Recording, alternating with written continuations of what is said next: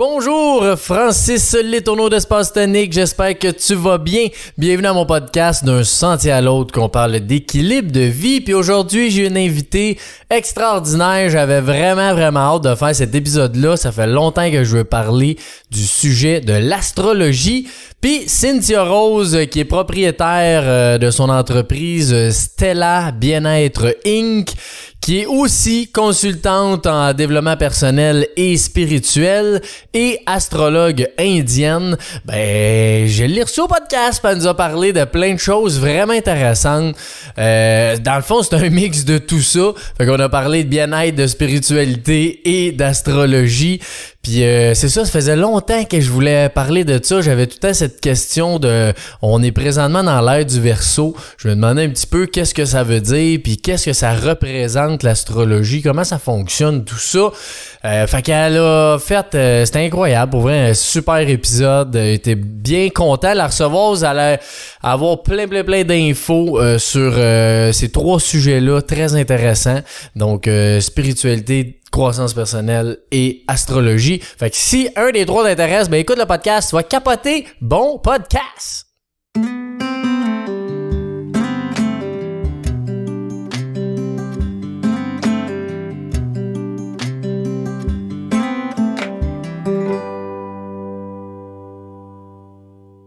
Salut chère Cynthia, comment vas-tu aujourd'hui? Ça va super bien, toi? Yes! Je suis bien excité, comme je te disais avant, de faire ce podcast-là, parce que c'est un sujet qui m'intrigue énormément, que je connais pas beaucoup, fait que je vais avoir plein de questions pour toi. Si, avant de rentrer là-dedans, si tu peux juste te présenter un petit peu, t'es qui, tu fais quoi? Oui. Ben, je m'appelle Cynthia Rose. Là, j'étais comme, je regarde la caméra ou pas. Oh, mais... Cynthia Rose. De formation, je suis intervenante en travail social. Je me suis dirigée vers ensuite le développement personnel, développement spirituel. J'ai créé une entreprise du nom de Stella Bien-être Inc., qui est vraiment axée sur l'astrologie indienne et sur le développement vraiment de l'humain, de son bien-être, de son mieux-être, mais aussi de la partie existentielle de l'être humain. Qu'est-ce qu'on peut dire de moi? Je suis maman de 3 enfants, de 2 à 6 ans. Il y a du sport en plus. Oui, il y a pas mal de sport avec ça. J'ai construit ma business en même temps que j'avais des grossesses, donc ça a été un assez gros 6 ans que j'ai passé. Je viens d'une famille nombreuse de 7 enfants. Donc, j'ai toujours été dans le bassin de la famille, des enfants, et c'est une très, très grande valeur pour moi, la famille. Okay. Que puis-je dire de supplémentaire? Ben, je suis une artiste. J'aime tout ce qui est la création, l'art, dessiner, peindre, la musique, tout ça. Oh, ouais. Ouais. T'es une artiste dans l'humain aussi. Exact. Ouais. Cool, ben super intéressant. Puis là, tu parlais justement que t'as fait des études en astrologie. Oui, j'ai étudié l'astrologie védique. En fait, j'ai beaucoup dû aller chercher des formations sur le plan américain, indien, parce qu'au niveau du Québec, sur l'astrologie indienne, qui est différente de l'astrologie tropicale qu'on connaît au Québec, il n'y avait pas grand-chose pour vraiment développer tout ce qui était des techniques. Et l'astrologie sidérale indienne, l'astrologie tropicale, les deux sont très intéressantes, mais une est plus comportementale, plus axée sur les personnalités, et l'autre est plus axée sur, en fait, ton incarnation. Donc, qui tu es dans ton âme, dans ton incarnation, tes raisons d'être, le karma, l'expérience qui va se présenter à toi.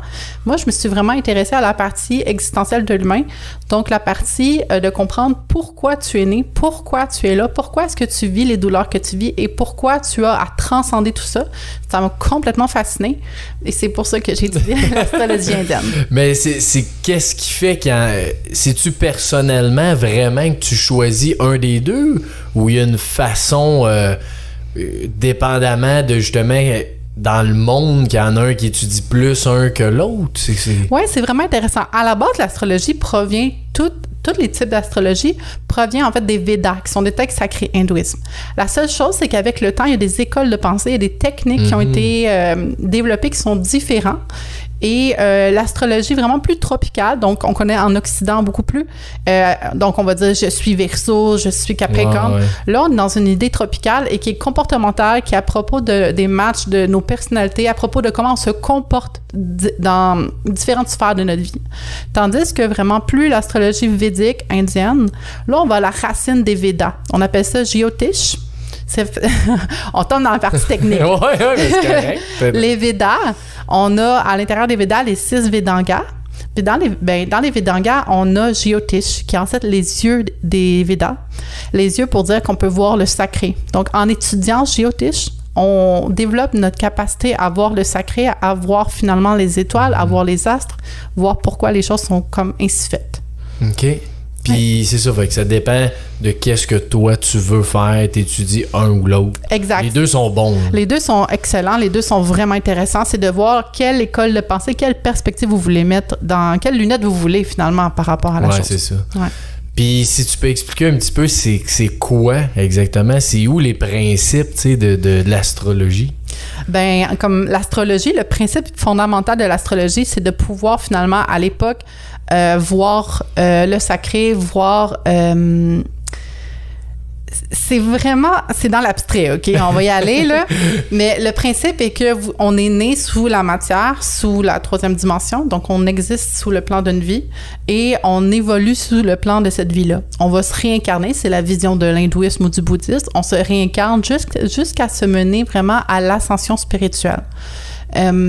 Dans le Jyotish, qui est en fait l'astrologie védique, on va voir le bagage, les karmas que la personne va amener avec elle. Donc, on va voir les leçons qu'elle a besoin de faire pour être capable de s'amener vers une libération spirituelle. Les douleurs, les peurs, les blocages, les bouleversements. Souvent, il y a des répétitions qui vont se produire du genre, on va revivre encore et encore les mêmes cycles. Même dans notre vie, en une vie, on s'en rend compte des fois de « il me semble que ça, je l'ai vécu un peu trop ». Un pattern. Un pattern, ça répète. Mais c'est aussi comme ça à travers nos anciennes vies. Et ce qui est vraiment intéressant avec la vision Jyotish, c'est de venir voir à la racine, à la source, c'est quoi qui se passe. C'est quoi qui a engendré cette forme de suite de karma. Karma qui est nos actions. On mène à des actions, il y a des conséquences. Et c'est vraiment de venir voir à la source qu'est-ce qu'on engendre à l'intérieur de nous, nous avec nous-mêmes, qui est en train d'engendrer une conséquence que peut-être qu'on ne souhaite pas au fond dans notre vie, qui nous amène de la souffrance. Donc, il y a vraiment un aspect extrêmement retour à la racine. OK. Puis est-ce que quand tu parles du karma, est-ce que tu penses que tes actions que tu fais, c'est comment je dis ça, c'est ceux qui sont supposés être faits dans ta vie ou justement tu as le contrôle sur... Il y a un peu des deux. Okay. On se mentira pas qu'il y a certaines lignes de destinée et plus on étudie l'astrologie indienne, plus on voit avec Jyotish, on réalise que certaines destinées sont là. Qui est notre mère, qui est notre père, qu'a été notre histoire, l'amour dans notre vie. Il y a vraiment des lignes destinées. Cependant, c'est pas une fatalité. On a une liberté en tant qu'âme incarnée de pouvoir transformer notre monde. Cependant, c'est l'âme qui a la liberté, c'est pas notre forme de programmation. Parce qu'on est à l'intérieur de nous, on va s'identifier comme notre personne à cette voix-là dans notre tête. On va s'identifier à qui on est comme personnage dans cette vie-ci. Cependant, la personne qu'on est vraiment, elle est au-dessus en train d'observer ça. Donc, tout ce qu'on peut observer n'est pas qui on est. Celui qu'on est en train d'observer le tout. Donc, la liberté appartient à l'âme, elle appartient au sacré en quelque part. Puis, il existe la liberté, mais on doit vraiment puiser à un niveau vraiment interne pour être capable de transformer, transmuter, pour être capable de ne pas refaire les mêmes choses. Ouais. Puis comment tu vas là? Cette profondeur-là. C'est quelque chose, puis c'est là mon travail à moi, que c'est là que je me précise, parce que ça prend beaucoup d'introspection, beaucoup de conscience de soi. Ça prend... moi, avec l'astrologie indienne, je peux voir la map, la matrice, en quelque part, d'une personne. Donc, je peux aller voir certains points. C'est sûr que je n'irai pas dire que je suis capable de tout résoudre dans la vie. Il existe des psychologues et ainsi de suite. Je ne suis pas une psychologue. Cependant... dans vraiment une capacité de monter en hauteur par rapport à notre personne. Ce que je veux dire par là, c'est de monter de conscience. On est capable de prendre une objectivité et de, avec méditation, puis avec contemplation, regarder notre vie, puis comprendre. Au lieu de répéter, au lieu d'être réactif, on devient proactif. OK. Oui. Fait que c'est de pas trouver la solution avant que le problème arrive. C'est de se conscientiser. Par exemple, si moi, à la base, je vais vous le dire, j'avais de l'infertilité vraiment sévère. J'étais pas capable d'avoir des enfants. C'était à un niveau que j'ai vu au moins 6 médecins Et moi et mon conjoint, ils nous ont dit « Il n'y a rien à faire par rapport à ici. Honnêtement, vos chances d'avoir des enfants, c'est du niveau de gagner la loto. Ouais, » Donc, sur 10 ans, il n'arrivera pas grand-chose. On nous a donc référé à une clinique de fertilité. Et intérieurement, moi, ce que je ressentais, c'était que c'était faux, que j'allais réussir, que j'avais pas besoin de ça, que ça passerait par un niveau autre que ça, mais que je m'amènerais en bout de ligne à avoir mes enfants naturellement. Chose qui est arrivée. Mais en quelque part, il y a eu un processus dans lequel j'ai dû me conscientiser, j'ai dû faire de l'introspection, j'ai dû aller chercher de l'aide. J'ai dû oser l'humilité puis la vulnérabilité d'aller comprendre à la racine sous plein de sphères de ma personne qu'est-ce qui se passait. Puis t'es-tu à l'aise d'en parler ou... Non, ben j'ai des questions. Fait que tu sais, il y a un niveau où moi, par le c'est comme si t'enlèves des couches un peu. Puis progressivement, tu retournes à la source. Puis moi, j'ai réussi à transcender ça. J'ai 3 enfants que j'ai eus naturellement, qui sont les amours de ma vie. Mais je pense que l'âme, c'est là que je dis, il y a une liberté. Dans ma carte, on verrait qu'il y a des bugs, il y a des problèmes. Cependant, la liberté est que je prends la décision et il n'y aura pas de plan B. J'ai pris une décision. Et si ma décision, elle se porte à un niveau beaucoup plus élevé que juste Cynthia, mais elle se porte par une force qui est plus grande que moi, qui est l'âme en quelque part, c'est ce plan-là va gagner. Tu comprends? Puis, t'as des questions, je les écoute. Non, mais comment... Tu dis que t'avais cette en dedans de toi, l'intuition, si on peut dire, que t'allais réussir de façon naturelle. Qu'est-ce que t'as fait après ça? Parce que ça, c'est tout le temps... Moi, je pense souvent à ça dans des maladies ou peu importe. D'avoir accès à la médecine, c'est merveilleux. Mais il y a d'autres choses aussi. Personnellement, je pense qu'on est mieux de combiner les deux, se donner les plus de chances possibles. Mais là, tu sembles avoir été 100% dans la direction spirituelle ou appelons-le... Oui, ben pour aller à la source de ça, c'est que j'ai vu des médecins. J'ai vu de nombreux médecins. Puis j'ai fait tous les tests qui étaient nécessaires de faire pour voir si à la base quelque chose de physiologique m'arrivait. Et rien m'arrivait. Il n'y avait rien d'explicable en tant que tel par rapport à mon corps. Ils m'ont juste... Je me suis fait dire, tes ovaires doivent être paresseux, je ne voulais pas suffisamment. Mon conjoint, ça ne bougeait pas. Donc, ça ne pouvait pas se rendre. Fait que autant de son côté que du mien, il y avait un bug. Fait que moi, je me suis dit, OK, mais ça, c'est le symptôme de quelque chose. Puis je comprends que les médecins de médecine moderne, ils sont tellement bouqués, ils sont tellement en train de courir, ils n'ont pas le temps d'évaluer, fais de l'introspection. C'est ça. C'est le symptôme de quoi? Ils n'ont pas le temps, puis c'est correct. Puis c'est pour ça que je pense comme toi, il faut unir en quelque part la médecine alternative avec la médecine moderne, puis comprendre que sur le plan fonctionnel, dans une homéostasie, c'est super important le corps humain sous différentes sphères. Et là, moi, la partie émotionnelle, est-ce que émotionnellement, j'étais disponible et prête pour ça? Sur la partie aussi spirituelle, est-ce que dans mon cœur, j'avais pas certaines crises existentielles qui étaient en train de me faire un petit bug de « je veux-tu vraiment amener des enfants sur le monde ?» dans ce monde-ci.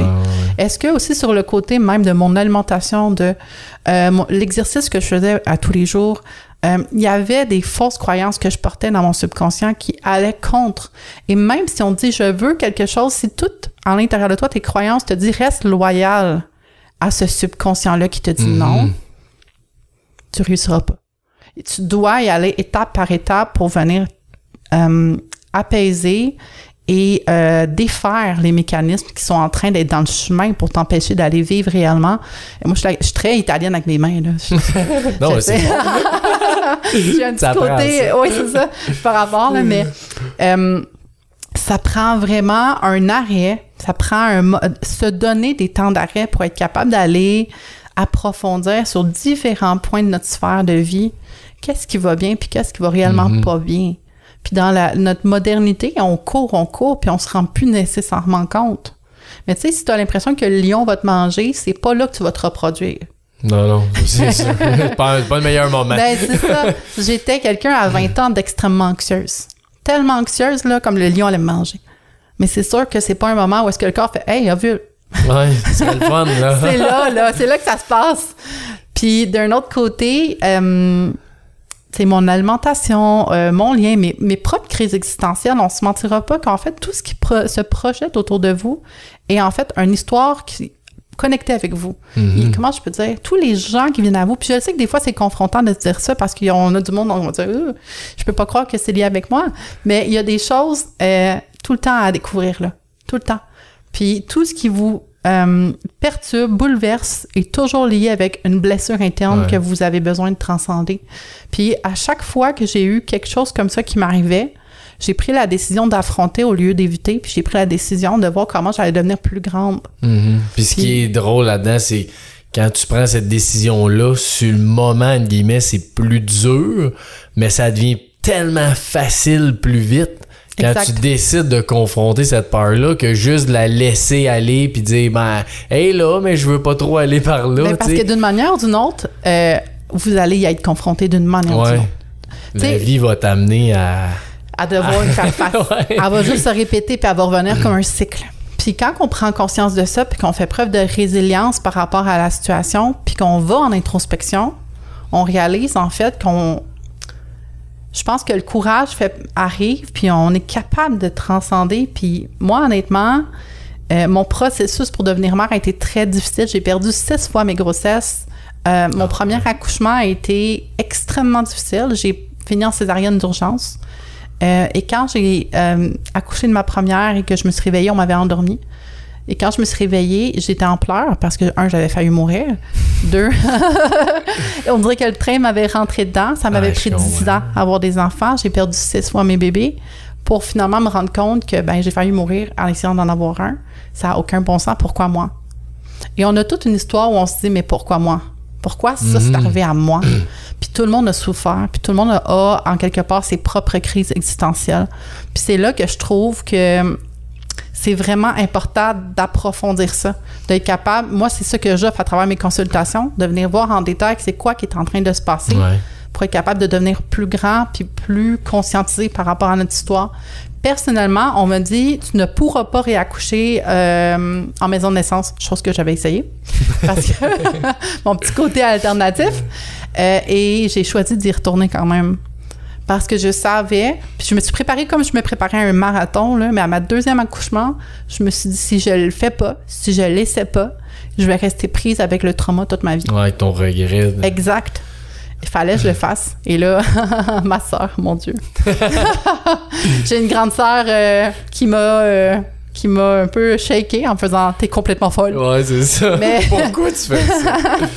Mais je suis retournée à la maison de naissance. Puis je me suis rendu compte que 2 ans plus tard exactement de mon accouchement de ma première, j'étais dans la même chambre en train d'accoucher de ma 2e.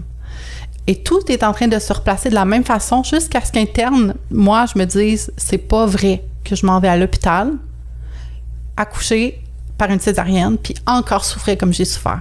C'est pas ça qui va se passer. » Et là, j'ai regardé mon chum, j'ai dit « je suis clairement folle, là. Je suis folle, là, je peux pas croire. » Puis il me fait comme « t'es capable. » Puis je fais « je suis vraiment capable. » Et j'ai accouché de cet enfant-là.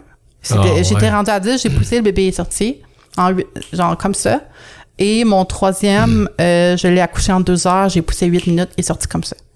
Wow. Exact. Et on m'avait dit, tu ne pourras plus jamais accoucher, tes hanches, ça passe pas, le bébé est trop gros, tout ça. Mon plus gros bébé a été le dernier, il est sorti en 2 heures. Ouais, c'est ça. À quel point ce qui se passe dans notre tête, ce qui se passe dans notre cœur a de l'impact par rapport à ce qu'on est en train de créer extérieurement. Ouais, c'est vraiment incroyable. Puis tu parlais de que t'as presque... t'aurais pu mourir à la première, mais est-ce que selon toi, tu sais, on parlait du ton chemin de vie, est-ce que justement ça fait que tu te dis, voyons, je suis en train de déroger de mon chemin de vie, puis c'est pas ça qu'il faut que je fasse dans ma vie, tout me dit que c'est pas ça, qu'il faut que j'aille des enfants, mettons. Mais comment tu joues avec ça, de dire la persévérance de non, je veux ça, je le fais, puis au contraire, tout te dit non, c'est pas ça, tu sais, puis ça va mal, c'est dur. Oui, je comprends. Je comprends la question. En fait, c'est d'une manière interne, on est capable de raisonnement qui vient vraiment de la tête. On est capable aussi de ressenti qui vient vraiment du cœur. Puis moi, dans mon ressenti, dans mon cœur, je savais que mes intentions étaient nobles. Je savais que ce que ça me faisait vibrer à l'intérieur de moi, c'était vrai. Puis c'était, même si dans mon raisonnement, c'est pas logique, puis c'est clairement pas facile, ce que je vivais à l'intérieur du cœur était c'est réel. Mm-hmm. Puis je ne peux pas m'imaginer sans enfant dans ma vie. Je ne peux pas m'imaginer pas être mère un jour. Puis une part de moi était comme... c'est sûr que je vais avoir des enfants, puis je savais que j'allais transcender, je savais que ça serait difficile, mais une part de moi, je dormais la nuit, je me réveillais, je le disais à mon chum, j'ai rêvé que j'avais des enfants. J'ai rêvé que j'avais des enfants, c'était vrai. Ouais. On avait 2 filles. On a 2 filles. Mais, mais tu sais, t'aurais pu passer par in vitro ou autre quand même. Exact. Puis ça n'aurait pas été une mauvaise chose en soi parce que tout le monde a son propre parcours dans ses propres expériences. Mais moi, dans la mienne, j'avais l'impression qu'à chaque fois que j'arrive à un nœud, je me dis, ce nœud-là, il est là pour moi. La vie, elle arrive pour moi. Donc, si je suis moi face à ce nœud-là, je suis celle qui doit l'affronter et le défaire. Puis ce qui m'attend après va être encore plus grand. Fait que quand je suis arrivée devant ce nœud-là qui était très difficile, j'ai choisi d'être résiliente, d'être brave et de me ramener en quelque part à un code d'honneur interne. Parce que souvent, on a l'idée aussi que la vie devrait être facile, la vie devrait être plaisante, on devrait avoir du fun. Mais la vie, c'est pas ça exactement. Tant mieux si on en a. Oui. Mais la vie, en fait, c'est à propos de... C'est une profession de foi. C'est à propos de faire preuve de respect par rapport à l'éthique qu'on sait qu'on a interne. Mm-hmm. Qu'importe la longévité de la vie. C'est à propos, finalement, de toi avec toi-même face à l'univers. Puis ton éthique. Puis que tu vives 100 ans comme ça ou que tu vives 20 ans, moi, je pense qu'on devrait toujours se dire à chaque journée, à chaque année, ça n'aurait pas pu être mieux. Je suis exactement ce que j'aurais dû être. Ouais, c'est ça. Puis moi, face à mon expérience, qui était, même si c'était difficile, je me disais, je ne peux que incarner dans ma liberté ce que je sais que je suis. Je sais que j'ai de la ténacité, je sais que je serai une très bonne mère, puis je sais que je suis une fille extrêmement courageuse. Donc, c'est ce que je veux incarner. Mm-hmm. Puis c'est un peu ça que tu as dit, c'est que tu sentais à l'intérieur de toi que c'était la bonne chose, puis t'as pas laissé ta logique te dire, qui dit « Non, t'es pas capable, non. » Tu l'as pas laissé t'envahir. On a toute cette vision. Dans notre tête, on a toutes des cassettes, puis on a tout notre plan cognitif qui est un outil merveilleux. Mais en même temps, ça peut être un outil à 2 tranchants, dans le sens où notre boîte cérébrale, notre raisonnement dans notre tête, des fois, va nous mener « Ah oui, mais selon les statistiques, selon la ligne, selon la logique, selon le rationnel. » Si quelque chose comme ça arrive jamais, pourquoi ça arriverait à moi? Mm-hmm. Mais pourquoi pas ça arriverait à toi? Donc, tu sais, il y a un niveau où c'est là où on doit apprendre à utiliser notre tête. Moi, des fois, je dis ça aux gens, c'est super quétaine, là. Mais je leur dis, tu sais, à quelque part, notre ego, puis notre plan mental est au service de l'âme. Et il faut la ramener là. Il faut que ton ego, parce qu'on a tout un ego, c'est très normal, et notre discours interne soit au service de l'âme. Et assure-toi que quand les pensées passent, que si c'est pas en train d'être au service de quelque chose de plus grand que toi, tu peux écouter puis de faire finalement, c'est quoi cette pensée-là, je vais pas en tenir compte. Merci pour la pensée, mais je vais pas en tenir compte. Mais comment tu sais si t'es au service de ton âme ou non? Ça se passe dans le cœur. Ça se passe à l'intérieur. Puis c'est là où l'importance de la conscience, l'importance de l'introspection, l'importance d'être capable de s'arrêter, puis de prendre des retraites, de prendre le temps de méditer, de prendre le temps de regarder autour de soi. Parce qu'en bout de ligne, une vie, c'est ça, puis c'est fini. Oh oui, ça puis on n'a aucune idée combien de temps on a. Mais on sait qu'on a du temps. On a 2 mains, on a 2 pieds, on a un cerveau puis un cœur. Il y a des choses qui se passent qui sont beaucoup plus graves sur la planète Terre, puis je pense qu'on est à un point à un niveau humanité où il faut qu'on pense à des valeurs qui vont être de communauté, qui vont être... s'enrichir ensemble, qui vont être de co-créer ensemble, qui vont être de rendre le monde réellement meilleur. Fait que, tu sais, il y a un niveau où c'est là où on est tous créés avec une certaine forme d'ego, avec un certain discours intérieur, mais ces outils-là doivent être au service de ce qui se passe au niveau de la noblesse du cœur. Moi, c'est comme ça, je le vois. Okay. Ouais, non, c'est vraiment intéressant, mais je suis 100% d'accord avec toi. Là. Ouais. Puis tu parlais de patterns qui peut revenir dans ta vie souvent. Comment tu peux être conscient de ça, ce pattern? Parce que c'est un pattern que tu, intérieurement, c'est comme normal, entre guillemets, pour toi. Tu sais, une croyance, ça peut être... C'est normal, c'est le même. Mais comment tu réussis à prendre conscience de ça? Oui. Ben, je pense que dans la vingtaine, c'est plus difficile. Parce que dans la on est dans une certaine famille, dans un certain contexte, une certaine société, puis ce qui est là est normal pour nous. Mais en vieillissant dans notre vingtaine, on commence à vivre certaines épreuves, généralement.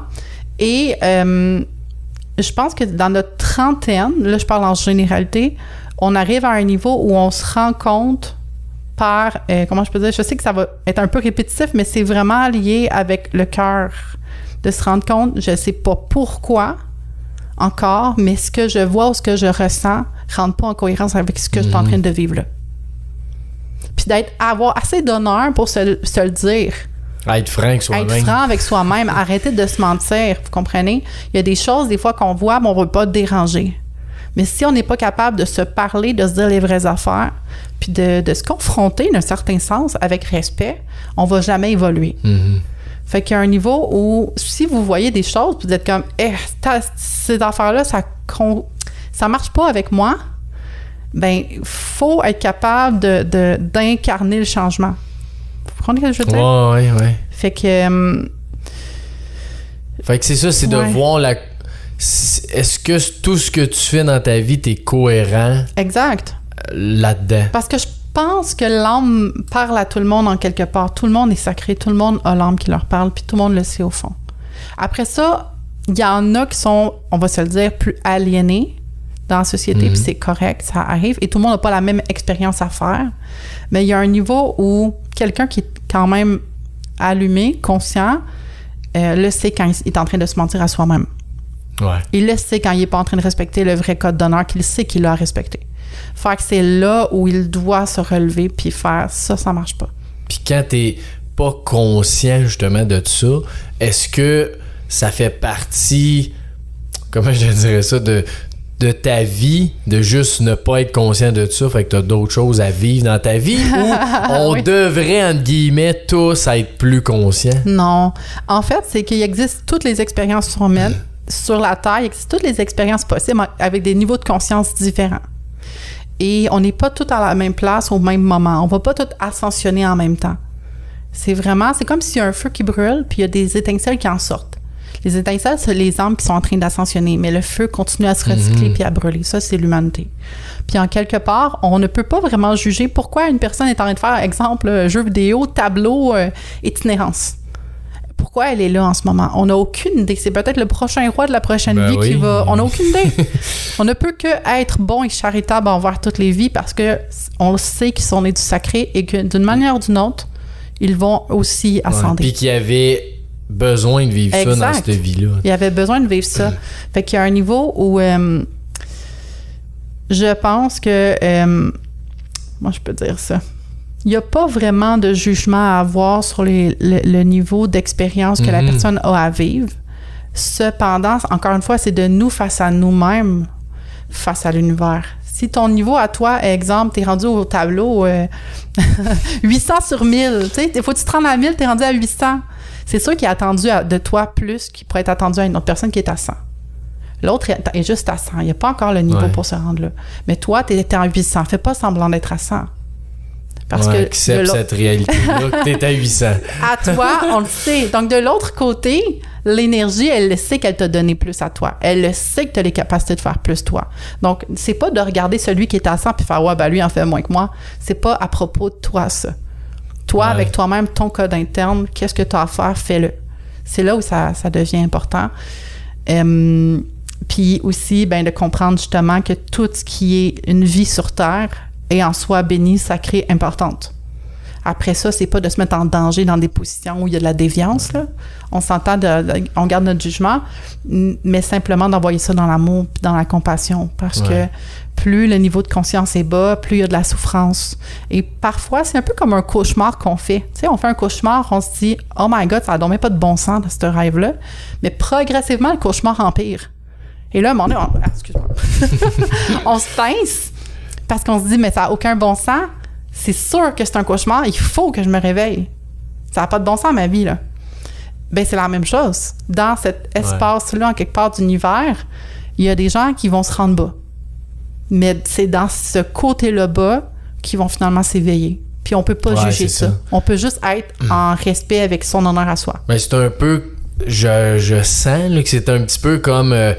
quelqu'un qui a, je sais pas, X problèmes, des fois, t'as besoin d'être tellement dans le trouble pour réaliser que t'as ce problème-là, puis après ça, il remonte la pente, tu sais. Exact. Mais t'as besoin d'aller... Ils ont besoin d'explorer des fois ça. Puis il y a quelque chose là qui va se passer dans le déclic, qu'on n'a aucune idée pourquoi, mais peut-être que ça fait 500 vies qu'il y a besoin d'aller chercher ce déclic-là.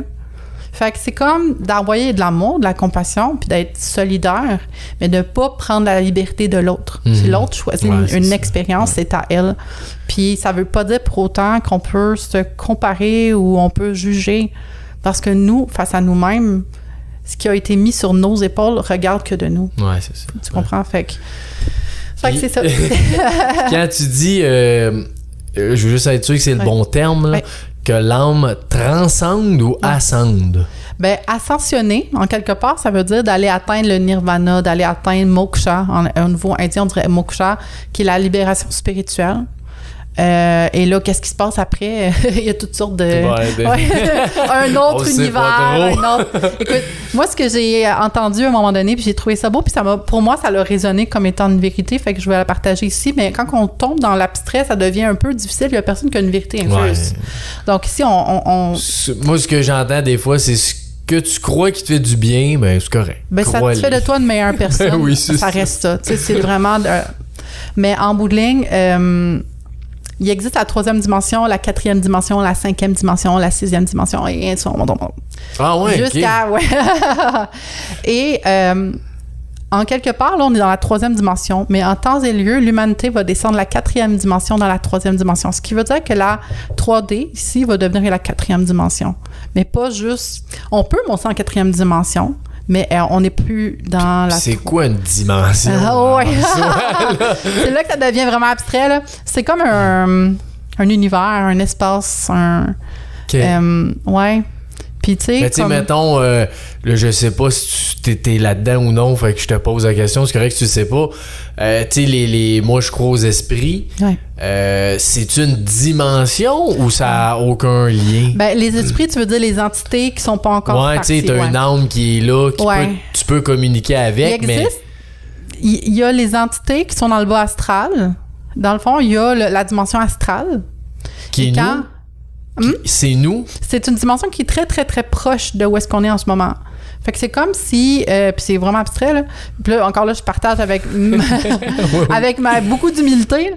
Mais de ce que j'en ai compris, il y a le bas astral, il y a le haut astral. Et on a tout un corps astral.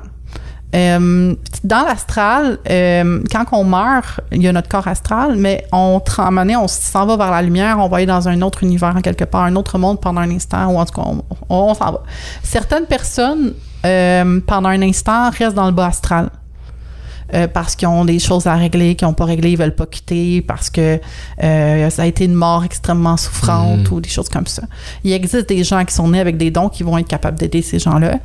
Il existe des gens dans les autres univers qui aident ces gens-là, donc c'est pas un limbe éternel. Là. Wow, t'es là à vie. Pour toujours, mais c'est un autre cheminement, un autre chemin pour être capable de transcender.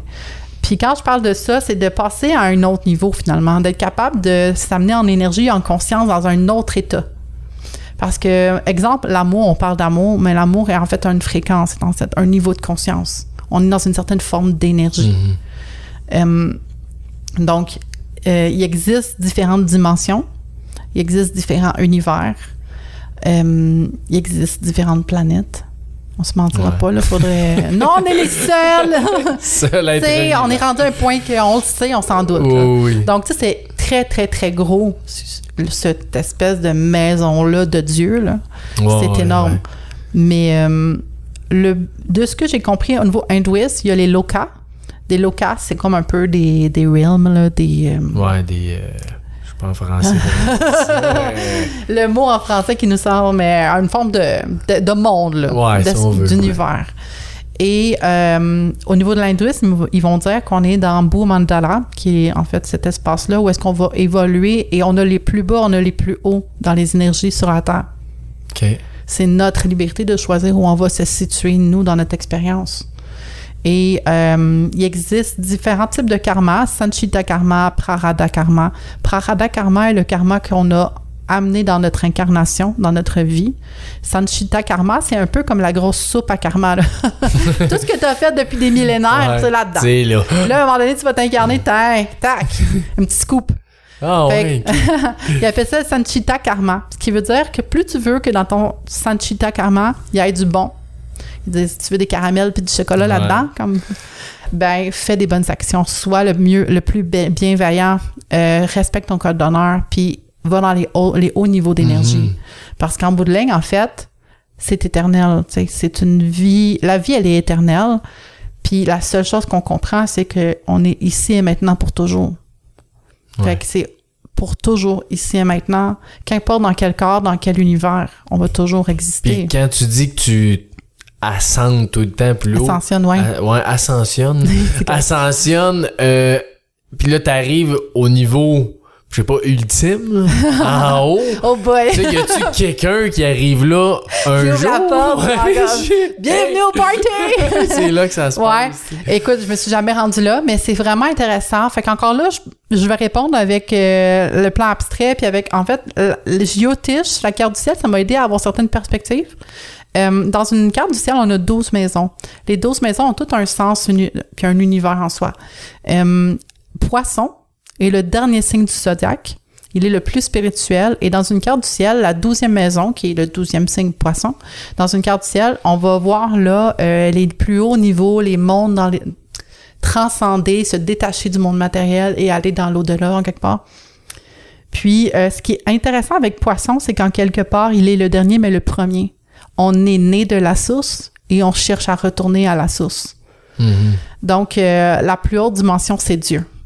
Puis cette énergie-là, elle est intelligente. Elle est omniprésente.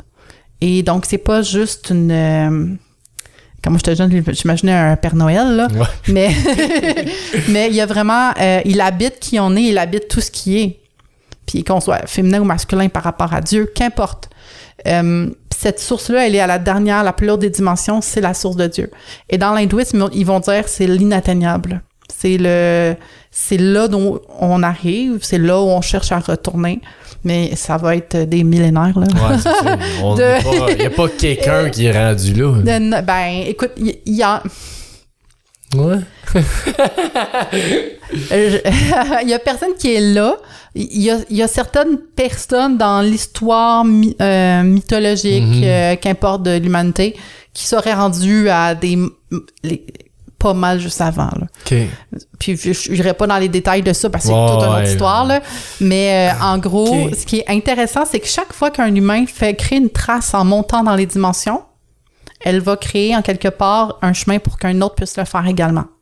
Fait que plus on monte en conscience, plus c'est facile monter en conscience. Exact. Puis c'est super important d'avoir des bonnes racines, puis de l'enracinement, puis tout ça, c'est important parce qu'on vit quand même ici. Ben oui. Sinon, on va se perdre. Ouh, on l'a perdu! Et ben oui, il y en a tout le temps un peu des gens que tu essaies de les suivre, mais tu comprends pas de quoi ils parlent. Là. Mais il y a un niveau où, à travers les dimensions, quand on monte, avec le niveau de conscience qu'il y a... Il y a un livre super intéressant de David Hawkins. C'est pas le physicien, là, un autre, je me rappelle plus, mais ça s'appelle « Pouvoir versus Force ». Et dans ce livre-là, il parle des niveaux de conscience. Et c'est super intéressant. Il parle, par exemple, Bouddha, mettons, à 1000. Puis ils ont comme la kinésiologie appliquée qu'ils ont utilisée pour comme... Mm-hmm. Mais j'ai trouvé ce livre-là, vraiment intéressant. Mais il y a un niveau où plus on monte en conscience, plus on monte en énergie, plus on crée en même temps un effet comme un peu la loi des 100 singes. T'sais, on va aller influencer l'autre personne à monter avec nous. On crée une trace qui fait que ça va être plus facile pour les autres de monter. Puis, je pense que comme humanité, on est rendu un peu là. C'est pour ça qu'il y a autant de systèmes qui tombent puis il y a autant de révolutions en ce moment. Ben, c'est que ça bouge. Je t'ai approché pour venir aussi parler de l'ère du Verseau. Ouais. C'est un peu ça qui est en train de se passer, je pense. Là. Ouais, mais vraiment. Ça, j'aimerais ça, si tu peux expliquer. D'un, c'est quoi, puis qu'est-ce que ça fait? Verseau, c'est un signe, en fait, qui est vraiment intéressant. Un des Donc, on pourra en parler pendant 2 heures de temps. Mais Verseau est un signe qui est gouverné par Saturne, premièrement, mais qui a un impact avec Rahu. Là, ici, moi, je parle d'astrologie védique. Et Rahu, c'est en fait une énergie non conventionnelle, une énergie qui désire plus que tout. C'est une énergie intense. Et Saturne, lui, c'est comme la personne âgée, c'est un servant, c'est celui qui veut être au service, c'est le sens du devoir. Si on unit ces deux forces-là puis qu'on les met dans Verseau, qui est le porteur d'eau, on a affaire à une énergie extrêmement humaniste. On a affaire à une énergie qui nous renvoie à la communauté, qui nous renvoie à l'importance d'être solidaire, d'être connecté, de s'entraider énormément. Puis dans l'art du Verseau, c'est à propos d'une humanité qui va, on dit ça, finalement, s'entraider, s'unir, faire face aux difficultés ensemble, qui est différent de l'ère du Poisson, qui est vraiment plus dans une idée... C'est quoi une ère? Ouais. Tu pars de la base, là? Ouais. En fait, c'est super dans la mathématique du ciel, là, mais c'est très long, une ère. Là. Fait que ça va durer un bout encore. C'est quoi, je pense? C'est quelque chose comme 2000 ans, quand même, ou je sais pas. Il y a différentes écoles de pensée encore sur la mathématique. Okay, ça, fait, fait qu'il y a un plan technique de la mathématique. Certaines personnes vont dire que l'ère du Verseau a commencé en 2012. Il y en a d'autres qui vont dire non, mais dans le fond, c'est 2020. Fait qu'il y a différents... Ça se ressemble pareil, là. Ça se ressemble, c'est ça. Celui qui l'a écrit était dyslexique. Non, mais la vraie affaire, c'est que finalement, c'est pas important la mathématique parce que ce qui doit en être va en être. Mm-hmm. Fait que l'important à comprendre dans cette histoire-là, c'est que Verseau est le porteur d'eau. C'est un signe d'air, cependant. C'est un signe qui est axé sur aider son prochain, apporter la vie, l'eau à son prochain.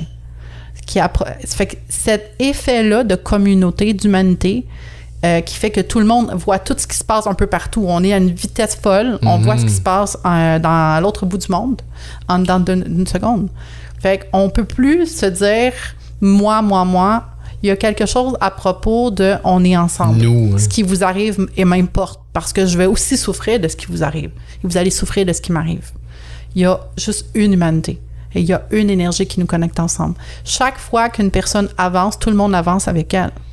Mais je vois un thérapeute énergétique, puis il me disait, puis c'est ce que t'en penses, là, mais que justement, collectivement, on est en train de monter en conscience depuis quand même plusieurs années, puis qu'il y aurait même le 8e chakra qui commence de plus en plus à s'ouvrir sur surtout les nouveaux, mais sur de plus en plus d'individus. Là. Je sais pas si t'as un lien avec ce que tu dis. Ben, c'est sûr que il y a beaucoup de choses au niveau énergétique qui est latent dans nos corps, qu'on n'avait même pas conscience qui est là, dont le 8e chakra.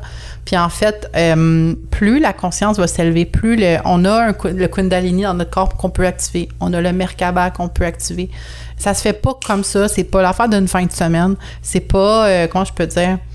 C'est vraiment, il y a de l'intégration, il y a du travail à faire sur le plan énergétique, mais c'est vrai que la conscience individuelle est en train de s'élever et chaque personne qui s'élève est en train d'élever l'autre à côté. Donc, il y a un effet vraiment boule de neige ici. Là. Il y a une avalanche qui est en train d'avoir lieu. Là. Je veux dire, juste il y a 10 ans, je ne suis pas sûre qu'on serait en train de faire un podcast en ce moment sur ça. Tu comprends? Donc, il y a vraiment une ouverture qui se fait. Moi, ce que je trouve intéressant sur le plan de l'astrologie indienne, quand j'observais avec 2020, on voyait des planètes qui se plaçaient dans des constellations similaires à la Révolution industrielle, la Révolution française, l'indépendance des États-Unis d'Amérique. Fait qu'on voit qu'il y a un cycle qui a passé en quelque part, puis on est comme en train de restructurer et refaire. On est comme en train de vivre des révolutions. Ouais, puis... je pense que tu dis on était dans l'ère du poisson. Oui. Moi, je suis pas une grosse, approfondie sur ça. Là. Il y a différentes écoles. Mais c'était l'ère du poisson, puis là, on arrive dans l'ère du Verseau. Puis c'est le changement, c'est juste les années qui font ça, dans le fond? C'est que le système solaire, on a les planètes qui tournent autour du Soleil. Ensuite, on a le système solaire qui tourne autour du centre intergalactique. Et dans l'angle de chaque chose, selon les équinoxes, selon le mouvement, même on a les cycles des yugas. Si jamais vous avez envie de lire, c'est super intéressant. Là, c'est une voie indienne encore une fois, mais les yugas nous parlent du changement de la conscience humaine via le mouvement du système solaire autour du centre intergalactique. Okay. Ouais, avec l'âge d'or, l'âge d'argent, bronze et tout ça. Fait qu'il y a des calculs mathématiques qui avaient été faits, il y a des millénaires, et à travers les cultures, les sages, tout ça, il y a des choses qui se sont ensuite été dans certaines écoles. Donc, il y en a qui vont dire « Non, non, non, on est dans telle ère. » L'autre à côté dit « Ah, il manque un 10 ans encore. Oh, » ouais. Mais vous comprenez qu'en bout de ligne, il se passe quelque chose. Puis, c'est à propos que chaque vie incarnée, chaque personne qui est née en ce moment, pourquoi est-ce qu'on parle ensemble? Probablement qu'on a déjà, dans une ancienne vie, connecté, on a déjà réglé. Tu comprends? Oh, okay. C'est pas un hasard pourquoi en ce moment on fait ce qu'on fait. Puis, il y a un niveau où chaque vie, chaque personne, elle a un rôle à jouer. Elle a... Tu sais, si à chaque personne qui va s'allumer, qui va conscientiser, puis on parle ici pas de... On va devenir des gourous avec des capes puis des choses comme ça ici. Là. On parle vraiment d'humanité puis de communauté puis de faire que notre monde devienne meilleur. Avec puis, puis sans être dans l'ego, mais comment tu fais pour savoir, t'es-tu conscientisé, t'es-tu en train de t'élever en conscience ou non? Comment tu peux... Ben moi, je retournerais toujours... Hey, je pense à une phrase de Jésus, là. Mais, tu sais, on reconnaît un arbre à son fruit. Pas mal sûr que c'est Jésus qui a dit ça. Mais en même temps, regarde l'impact de ce que tu es en train de faire. Comment ça se joue autour de toi, là. Tu sais, est-ce que c'est en train de nourrir ta propre gloire personnelle, mais qu'en bout de ligne, tu te détruis toi au fur et à mesure? Est-ce que tu es en train d'avoir énormément de bienveillance? Est-ce que tu es en train d'apporter quelque chose de positif avec ta vie? Tu sais, je pense que déjà, par les résultats, on va voir des éléments. C'est comme si vous voyez, exemple, un monsieur d'une secte, que vous voyez qu'il demande vos cartes de crédit, puis bon, on va se servir de notre taxi, ben là. C'est quand même... c'est dangereux, à limite, de jouer là-dedans. Parce que là, il faut garder son discernement. Il n'y a personne qui sait mieux que vous comme ce qui doit en être. La spiritualité, c'est interne puis c'est personnel. Donc, vous n'avez pas besoin de faire quoi que ce soit pour être aimé puis pour vivre votre spiritualité, qu'importe comment vous... Il y en a qui... Moi, mon chum, c'est la nature, là. Ouais, c'est d'aller dans la nature. Puis comme moi, je parle d'astro, puis comment je m'en fous. C'est d'autres choses. C'est correct. On a chacun nos expériences. Cependant, est-ce que vos actions résonnent avec votre code d'honneur interne? Est-ce que votre code d'honneur, c'est foncièrement, je fais des actions bienveillantes, je cherche à protéger l'intégrité et dignité de la vie? Si tout le monde qui est autour de vous est en fait une part de vous, si tout le succès autour de vous est aussi votre succès, il n'y a aucune différence. Il n'y a pas réellement de limite. Ouais. L'autre est important. Fait que vous feriez, si tout le monde est réellement votre bébé, vous feriez tout pour protéger ces gens-là. Parce que c'est votre enfant. Fait que, tu sais, moi, je le vois de même, je me dis, toutes les vies qui existent en ce moment sur Terre, c'est le bébé de quelqu'un. C'est l'enfant de quelqu'un.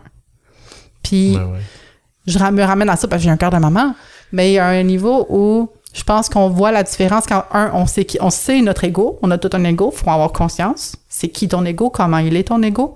Puis ensuite, être capable de le mettre à votre service de l'âme. Donc, ça veut dire vraiment de le mettre au respect de la dignité, au respect de l'intégrité, en noblesse avec le cœur.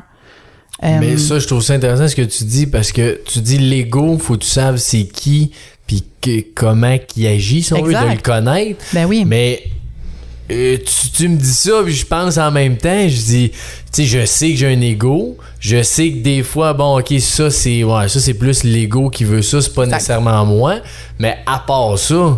C'est là que c'est super fascinant, parce que dans une carte du ciel indienne, on peut voir comment est votre ego et comment est votre...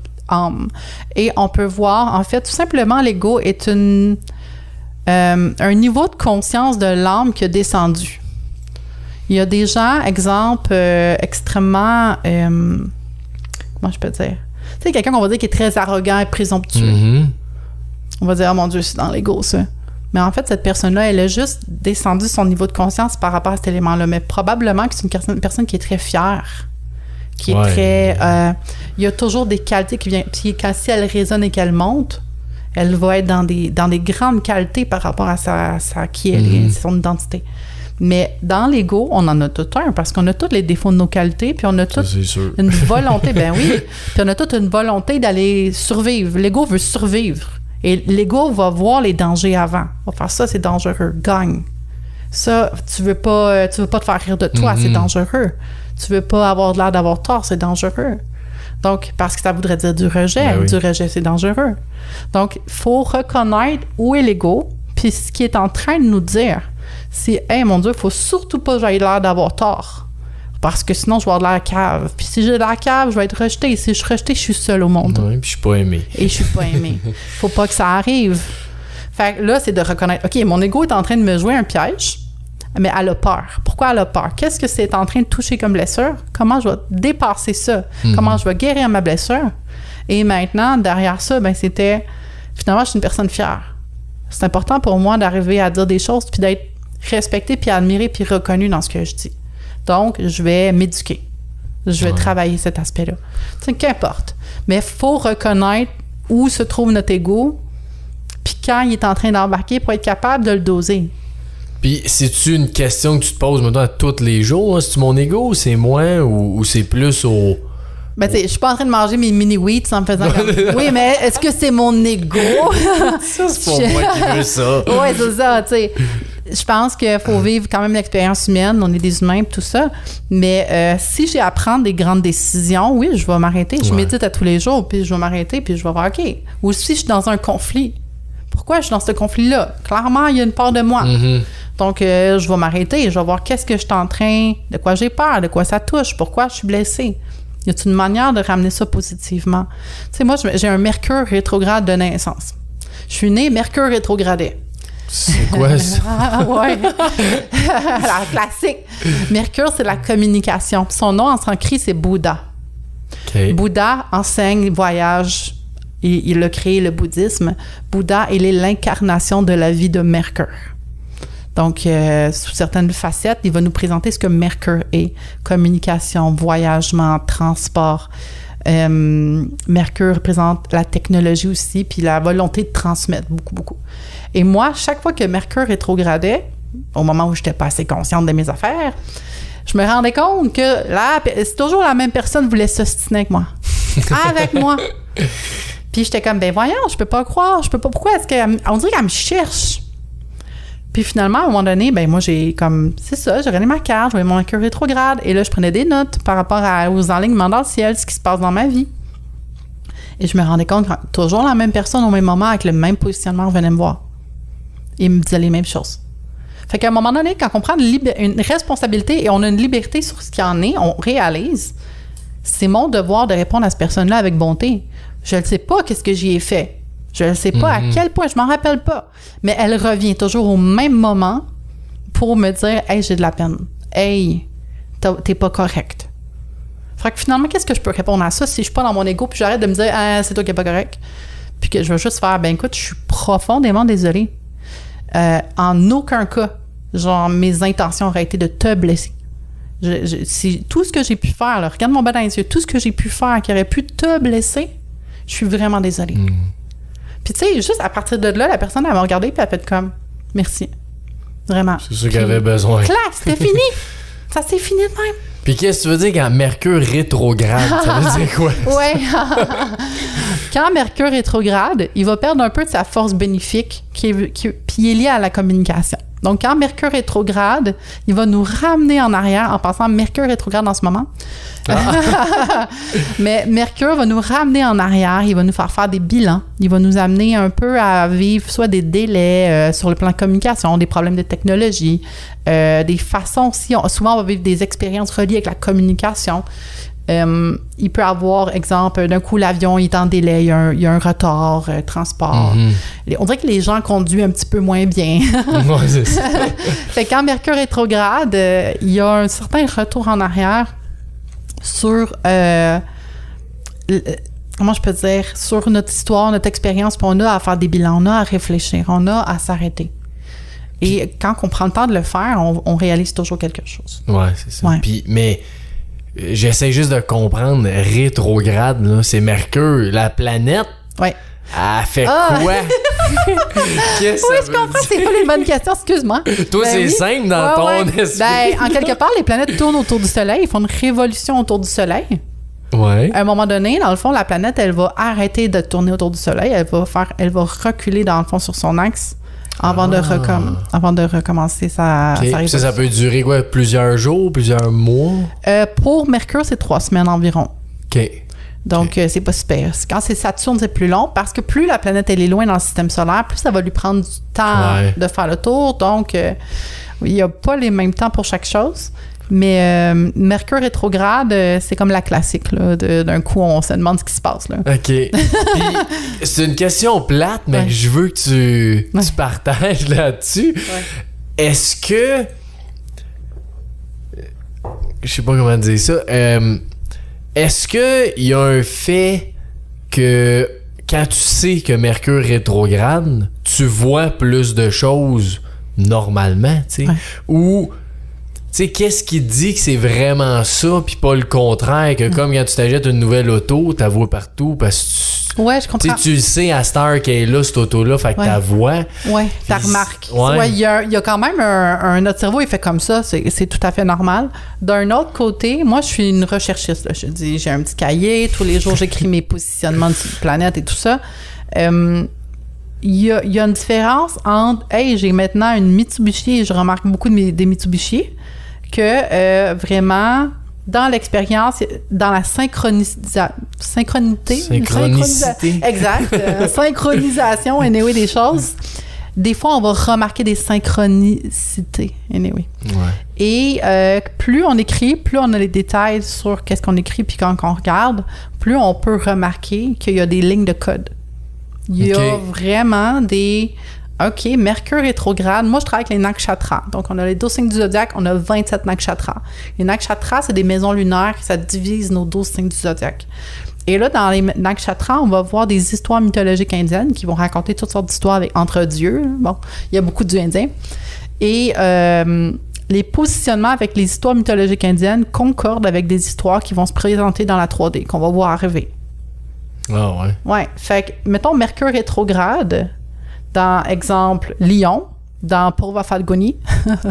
Pūrva Phalgunī, qui est en fait un de mes... c'est vraiment drôle, là, parce que c'est ce qui se passe en ce moment. Mais Pūrva Phalgunī, c'est un de mes nakshatras de naissance, qui est à propos de la plateforme, le stage, qui est à propos d'être devant une caméra, d'être entendu. Ouais. Mercure rétrograde dans Pūrva Phalgunī en ce moment. Qu'est-ce qu'on fait? Puis c'est moi, il faut que les gens savent, c'est moi qui t'a communiqué. Exact.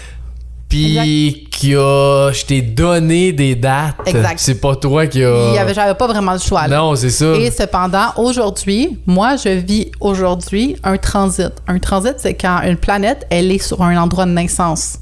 Ça arrive pas à tous les jours, là.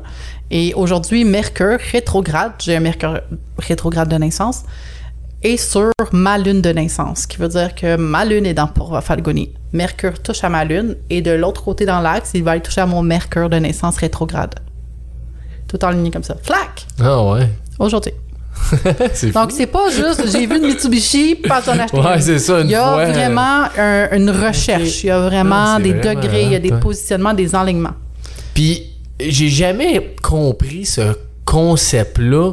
Mettons, avec les signes... j'ai perdu le mot. Les signes Poisson, Cancer... comment t'appelles ça? Les signes du zodiaque. Ouais, c'est ça, les signes du zodiaque. Ouais.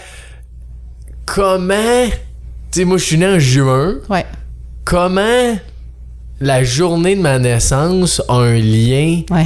Tu sais que tout... Pas tout, mais tu sais, il y a beaucoup de gens... nés cette journée-là ou ce mois-là ont des ressemblances. Comment tu fais un lien avec ça? En fait, c'est qu'il existe, au fond, l'énergie de l'année, en quelque part. On peut y aller simplement comme ça. Il existe une énergie de l'année. L'hiver, le printemps, tout ça. On commence le zodiaque avec Bélier, qui est le printemps. Donc, on commence avec le printemps. On va suivre ensuite. C'est toujours dans le même ordre, les zodiaques. Donc, Bélier, Taureau, Gémeaux, Cancer, tout ça. Chaque signe du zodiaque est, en fait, une constellation dans le ciel. Et dépendamment de où était le soleil le jour de ta naissance, on va dire tu es, exemple, je sais pas, Taureau, Gémeaux, je pensais que juin, là, rapidement. Cancer. Cancer, bon. Fait que ton soleil va être à un certain endroit en particulier. Et là, on va dire en astrologie tropicale, bon, dans tel comportement, tel élément, ton soleil. Cependant, pour pouvoir vraiment définir tout ce qu'il en est de la personne qu'il y a devant nous, pour voir la matrice au complet. Parce qu'on va avoir le soleil, on a la lune également, on a l'ascendant, on a Mercure, on a Vénus, on a Mars. Toutes ces planètes-là, de comment sont positionnées, comment ils interagissent ensemble, va nous montrer une plus grande vision de toi, qui est à un instant. Et là, on a nos 12 signes du zodiaque. Ensuite, on a 27 nakshatras qui donnent encore plus de détails. Donc, quelqu'un qui est cancer pourrait être Pushya, pourrait être Ashlesha, pourrait être Purnavasu, qui est différent nakshatra en cancer. Après, dans nos 27 nakshatras, on a 4 padas par nakshatra. Fait que là, on a fait ça de même. Ça fait bien du détaillé, du détaillé, du détail, du détail. Et chaque interaction de chaque planète en alignement, qu'il y ait des conjonctions, qu'il y ait des carrés, qu'il y ait des triangles, qu'il y ait des aspects, va faire quelque chose de différent. Donc, 2 enfants jumeaux, un est né à 3 minutes de différence de l'autre, ne sont pas les mêmes. Il est pas pareil, ils n'ont pas le même karma. Puis, c'est quoi? C'est mathématique? Ouais. Ce calcul-là, si on veut. C'est mathématique par rapport au ciel. Tout le ciel, en fait, c'est ça que je trouve fascinant, puis c'est une richesse. Moi, je vois ça au niveau de l'hindouisme parce que le ciel a été placé d'une manière à ce qu'on puisse le lire selon une mythologie. Donc, les constellations, ça suit des mythologies. Il y a des histoires qui se racontent à travers les symboles. Il y a des archétypes, tout ça. Puis, plus on les comprend, plus on les sait, plus on sait comment lire les positionnements, les enlignements, ben on peut lire le ciel puis on peut lire ce qui va se passer. Ouais. Donc, on a des prédictions par rapport au futur. Fait que si tu vois, mettons, l'heure que je suis né avec l'année puis tout ça, t'es capable d'avoir un portrait. Ben, je vais probablement voir c'est qui ta mère, c'est qui ton père, c'est qui tes frères. Je vais voir c'est qui ton amoureuse, si t'es une amoureuse, je sais pas. Oui. Je vais voir pourquoi est-ce que tu fais ce que tu fais. Je vais voir ton enfance, je vais voir... Et là, je sais que tout le monde va être comme « What the fuck? » Mais c'est ça, sans me parler. Oui.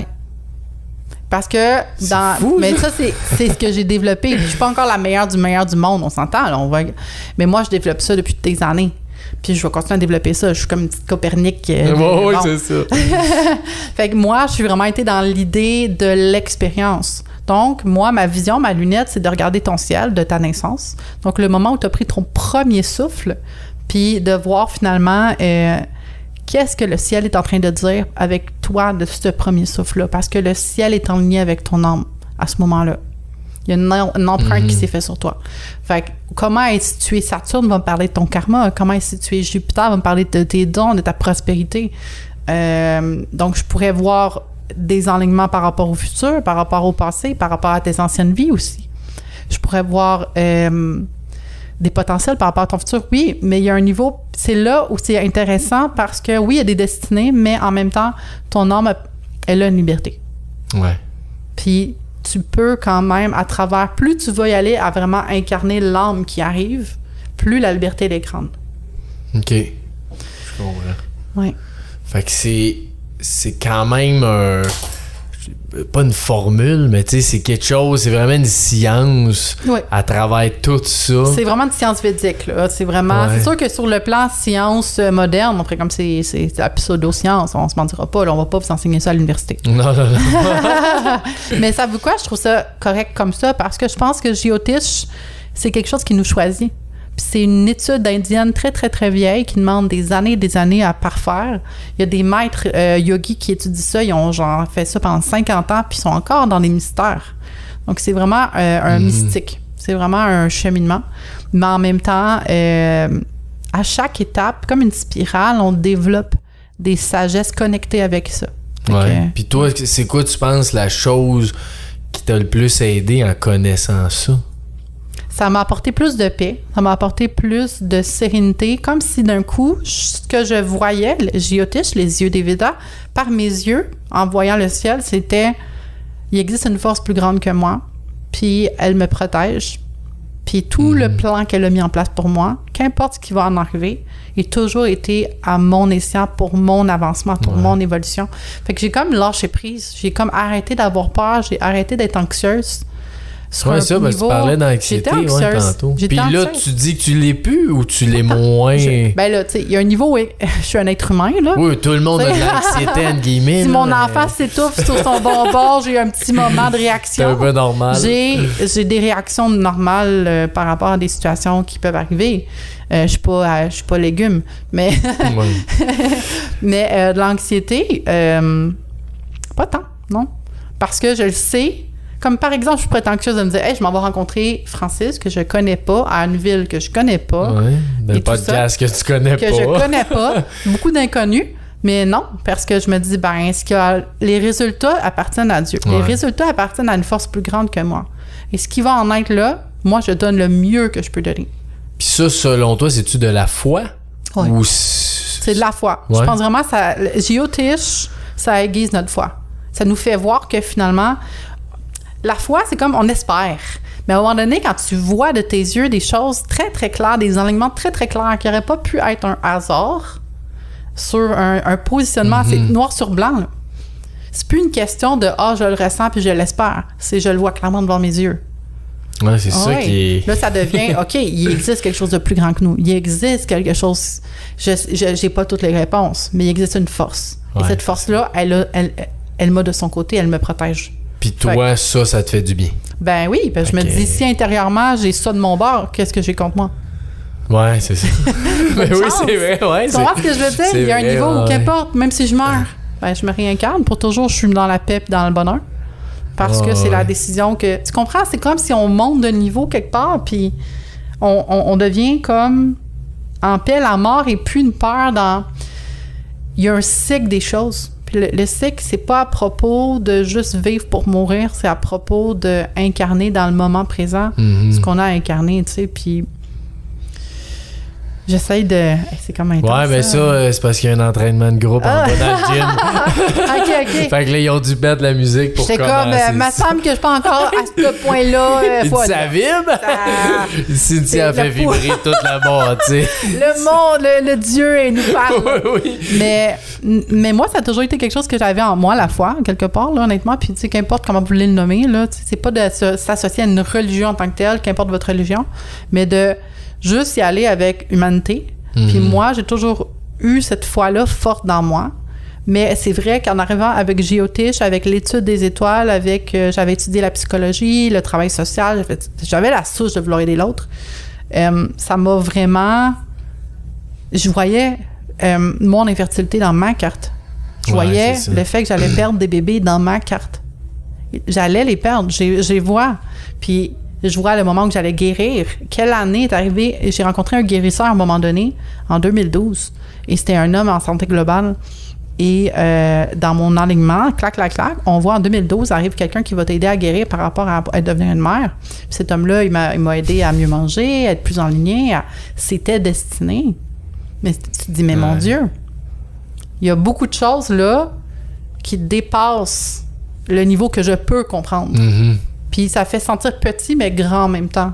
Ouais, c'est ça, c'est un mix des deux. Ouais, ça fait comme du bien de réaliser qu'au-delà de la mort, au-delà de la maladie, au-delà de l'histoire dans laquelle on se trouve, qu'on pense qu'on a à tout gérer, quelque chose de plus grand t'a mis en place. Où est-ce que t'es?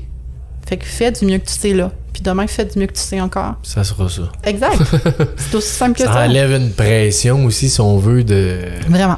Ma vie est telle qu'elle est. Eh ben oui. En bout de ligne, est-ce que tu es en paix avec toi-même? T'sais, est-ce que... Moi, j'ai fait ma formation aussi d'accompagnement pour les gens en fin de vie parce que je trouve que la dernière expérience de vie, c'est tellement important puis tout. Donc, Tanadoula.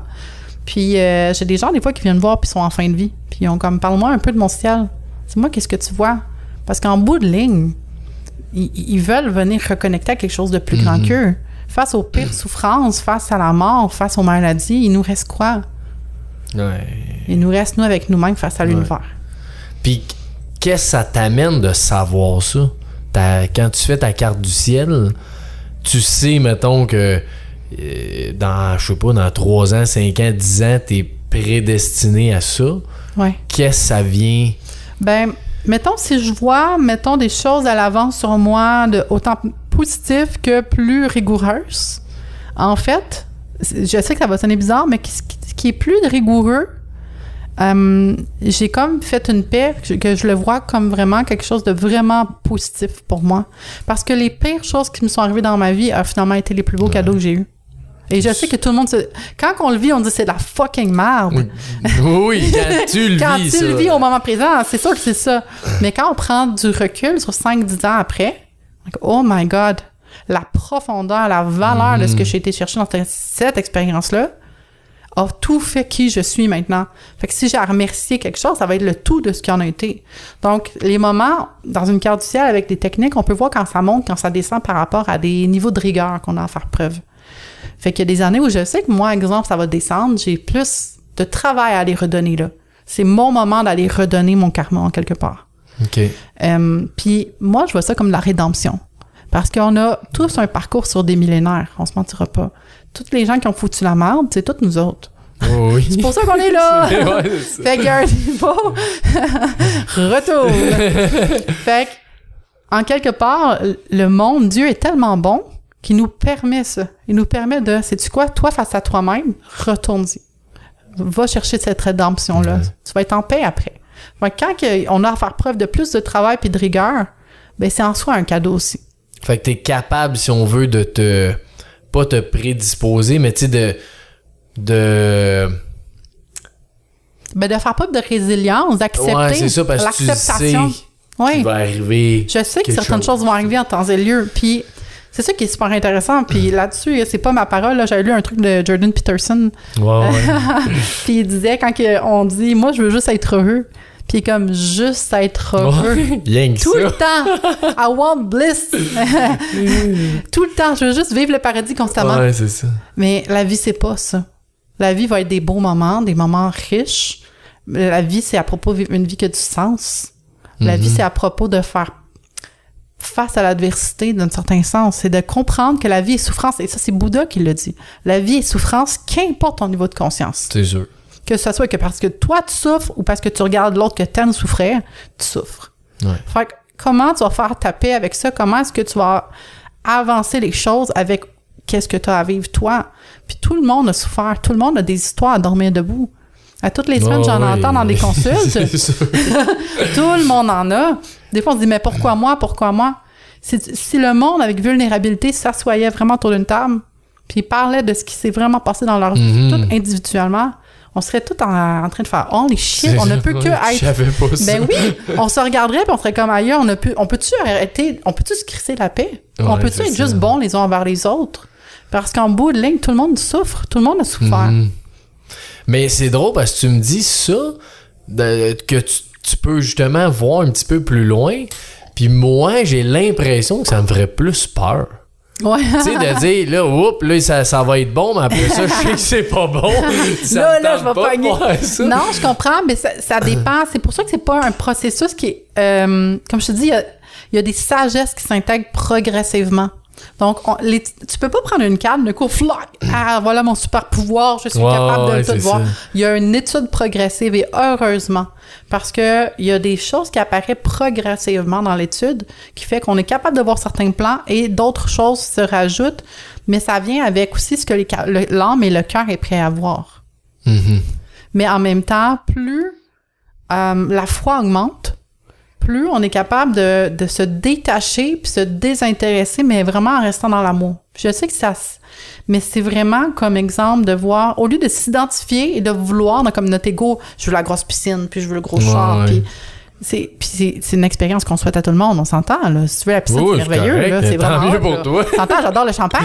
Mais il y a un niveau où, si t'as besoin, c'est là où on peut reconnaître le coup, si t'as besoin de ça, sinon t'es détruit, il y a quelque chose ici à voir. Puis il y a un niveau où je suis désintéressée par les résultats. Puis ce n'est pas dans le sens où je dis que les résultats n'importent pas, mais ce n'est pas à moi les résultats. Les résultats, si moi je réussis quelque chose, c'est parce que au quotidien, je mets tout mon devoir de le faire, mais si la source le permet que ça arrive, alors ça arrivera.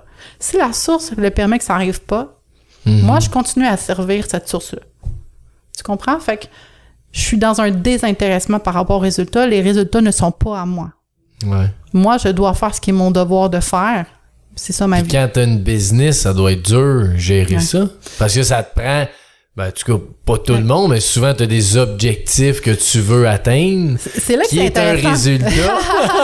C'est très intéressant parce que c'est là où moi, tu sais, je crée un événement le 21 septembre qui est Croissance et conscience. Et moi, en effet, je suis... Très cool événement, oui. Ben, on hésitait à ça.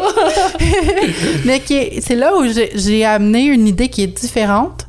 La business, c'est en fait une idée de contribution. C'est une idée, au niveau créatif, on arrive avec une idée de « je veux contribuer ». J'ai quelque chose à offrir, j'ai la créativité, j'ai la vision, je me lance. C'est ça de la business à la base. Et là, dans toute cette idée-là, si on remet en même temps dans l'idée de « je le fais parce que c'est ma vocation, je le fais parce que j'ai à faire, c'est mon devoir », les résultats appartiennent quand même à la source. Mm-hmm. Si ma business finit demain, je suis extrêmement heureuse, ma vie va super bien, je suis très, très en paix et j'ai plein d'autres idées. Moi, je suis une entrepreneur naturelle. Ma créativité, ça va super vite. Je suis une artiste. Fait qu'il y a un niveau où j'ai pas peur de ça. J'ai pas peur de si jamais j'ai de l'air pas comme correct. Wow, jamais. Ouais. Fait que je suis désintéressée en quelque part. Mais en même temps, je sais que c'est mon devoir de faire ce que je peux faire. Chaque fois que la porte s'ouvre, je vais y aller. Mm-hmm. Parce que c'est mon devoir de le faire. Puis comment tu cultives cette foi-là à tous les jours, mettons? Ben c'est sûr que moi, j'ai Jyotish, mais je médite, je chante des mantras tous les jours. Je me ramène tout le temps en bout de ligne à mes enfants parce que pour moi, mes enfants, c'est mes plus grands maîtres. Là. Je veux dire, mes enfants m'apprennent énormément puis me ramènent tout le temps à la simplicité. Mais il y a un niveau où... comment je peux dire... Je pense que les plus grandes business, là, on va parler ici, exemple, tu sais, Tony Robbins, qui a une grosse business, Tony Robbins, là. C'est quelqu'un, mais il a fait son devoir. Il a fait ce qu'il avait à faire. Il n'a pas arrêté en me disant, ah, j'ai peur que j'aille pas de l'air cool ou aussi.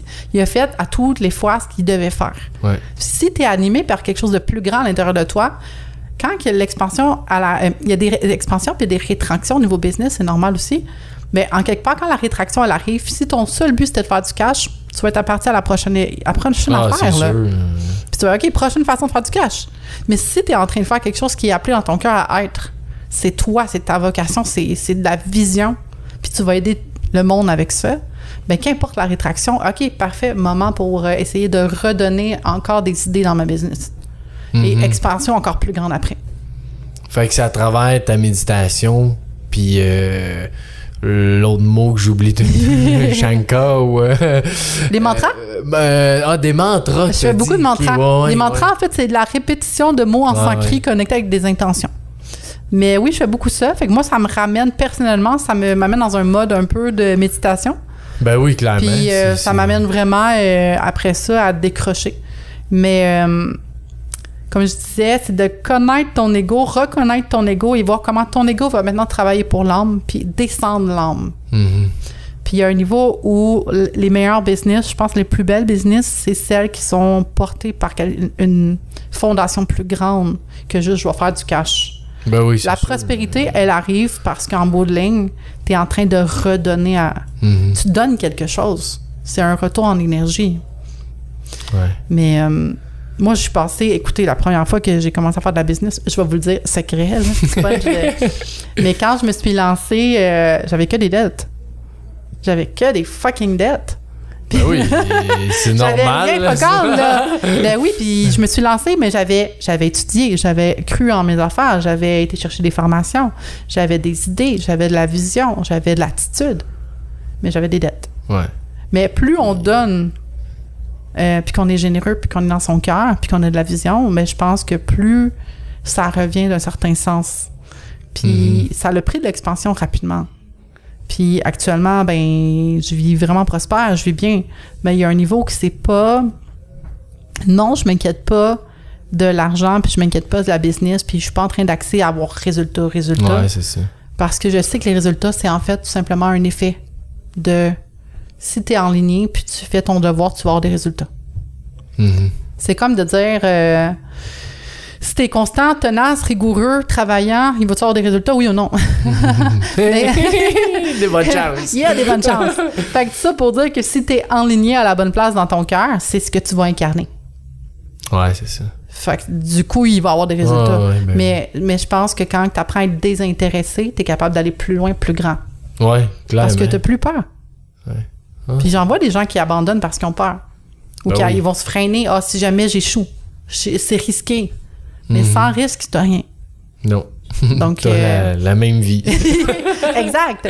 Fait que c'est pour ça que moi, les veines que j'ai créées, c'est vraiment amener la conscience des gens, le plan de développement personnel, santé globale, entrepreneuriat et spiritualité ensemble pour amener à comprendre aux gens toute cette importance-là de ce qui se passe à l'intérieur de toi, la conscience de ce qui t'habite influe complètement ta business. Mm-hmm. Les business qui tiennent, c'est des gens qui sont solides qui tiennent. Ça n'arrive pas par hasard. Non, c'est ça. C'est pas la chance. C'est pas la chance qui fait la prospérité ici, là. Tu sais, puis il y a un niveau où... Fait que c'est ça. Fait que je fais de la business, mais mon mindset connecté avec la business n'est pas tant à faire régulier des années 80, mettons. Juste axé sur le résultat. Non, c'est ça. Le profit. Puis je veux juste... j'aimerais juste ça que tu dis c'est quoi une carte du ciel, parce que tu le dis souvent puis j'ai oublié de te poser la question. Ben oui, une carte du ciel, c'est tout simplement le jour de ta naissance, quand tu as pris ton premier souffle, le ciel au-dessus de toi, comment il était placé. Donc, où étaient les astres, où étaient les planètes, dans quelle direction, au sud, au nord, quel positionnement des degrés. On a un 360 au-dessus de nous qui est le ciel. Où sont les astres? Comment c'est placé, l'interrelation. Donc, la carte du ciel est simplement le dessin du ciel à ta naissance. Mm-hmm. Fait que toutes les, si on veut, minutes, secondes, t'as quasiment une carte différente. Oui, c'est ça. Qui bouge sans arrêt. Exact. Wow. Ouais. Puis toi, tu lis ça. Exact. C'est impressionnant quand même. Oui, je lis ça. Puis c'est fascinant. Honnêtement, moi, c'est vraiment... je suis tombée dans la boîte à chocolat. Je ne sais pas si ça se dit vraiment de même. J'ai drôle d'expression. Ça se dit. Je suis tombée dans la potion magique. Ouais, ça aussi, ça. Mais tout ça pour dire que l'aspect existentiel, l'aspect psychologie, mais spiritualité en même temps. Puis progressivement, à moi, venaient les gens, exemple, qui vivaient des crises existentielles, qui étaient face à la maladie, face à la mort, mais aussi face à des gros... des crises développementales. Fait que c'est sûr, c'est souvent dans des moments où on vit des choses difficiles qu'on a tendance à aller chercher. Ben oui. Mais en fait, moi, je vous dirais, gardez toujours un moment dans votre semaine à vous développer, à prendre le temps. Parce que c'est comme un peu la maladie. On n'attend pas d'être malade avant de prendre soin de soi. Il faut le faire. Mais cette hygiène-là interne par rapport à l'introspection, par rapport à ce qui se passe dans notre cœur, faut voir à ça un peu tous les jours. Là. Mm-hmm. Clairement, c'est important. Oui, vraiment. Puis, c'est où qu'on peut te rejoindre, ma chère? Oui. Fait que, j'ai sur Facebook, Stella Bien-être Inc., que vous pouvez venir aimer ma page, qui est mon entreprise. J'ai également mon Facebook Cynthia Rose. Vous pouvez venir m'ajouter, ça me fait un grand plaisir. Même que ceux qui entendent le podcast, je vous offre 15 minutes avec moi. Je vais vous ouvrir votre carte du ciel. Je vais regarder ce qu'on peut voir. Je vous offre 15 minutes. Donc, prenez l'opportunité. Nice, c'est un beau cadeau. Donc, venez m'écrire sur Facebook. Je vais vous donner 15 minutes. On va prendre le temps de connecter. Puis, si je peux, écoutez, vous avez une question, un petit quelque chose que je peux faire une différence, ça me fait vraiment plaisir de le faire. Cool. Ben oui. Ouais, merci. Ça fait plaisir. Puis, j'ai un site web aussi que, entre nous deux là, et tout le monde.